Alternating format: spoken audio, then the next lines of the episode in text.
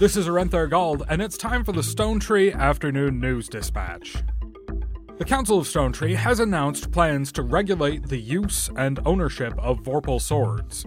Swords enchanted with the ability to instantly remove limbs and extremities with even the tiniest cut. Here's Councillor Robold on why.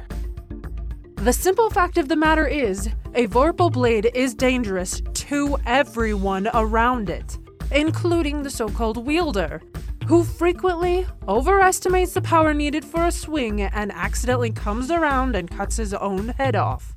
To be frank, there are currently only three known Vorpal swords in Stonetree, and this year alone, 32 people have had to have limbs reattached, and 7 people have needed to be resurrected after having their heads inadvertently removed. We are trying to mitigate some of that. The proposal would require special storage and anti magic scabbards for Vorpal swords, as well as a permit to wield, and even then, it would be restricted to specific uses, for example, Jabberwock hunting. The Temple of Stalnvor is conducting an awareness campaign that they call Resurrection, the Healing of Last Resort. Here's Gilroy, Cleric of Stalnvor, to tell us a little bit about it.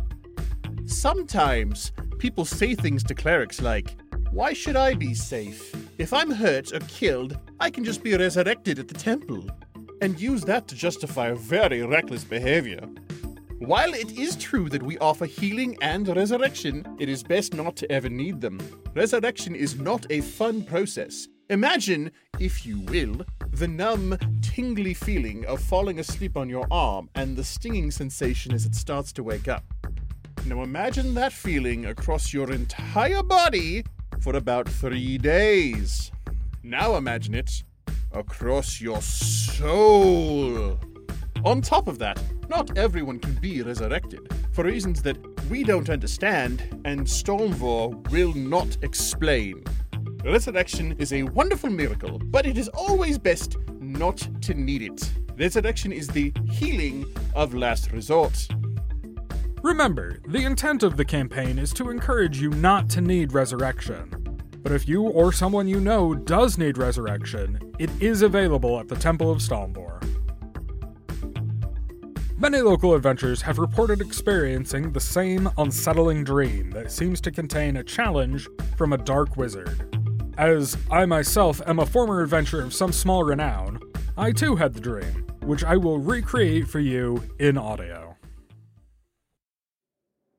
The dream begins. You stand on a ravaged field. Small fires burn in several places nearby. The sky is painted in bloody black and reds from the fires and the smoke.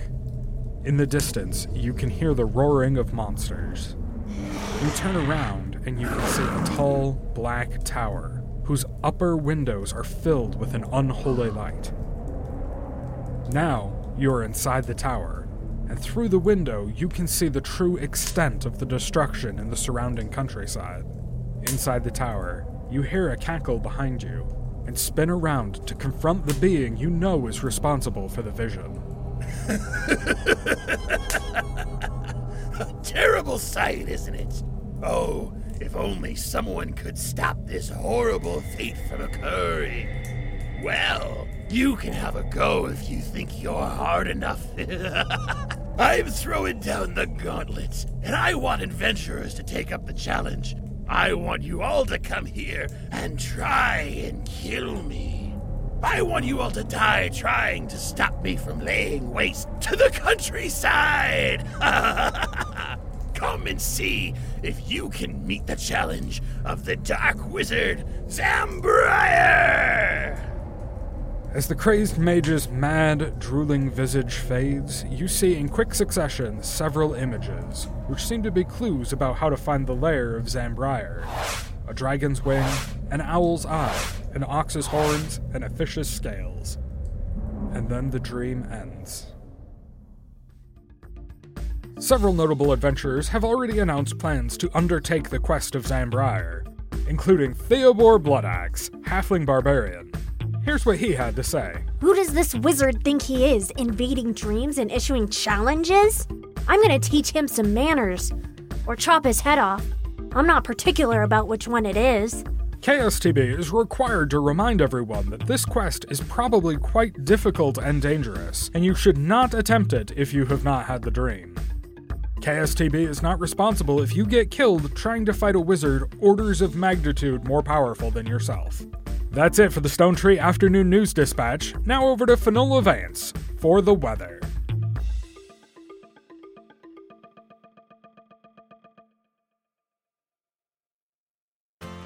It's time to divine the weather for the next week, using a reliable method devised by the ancients.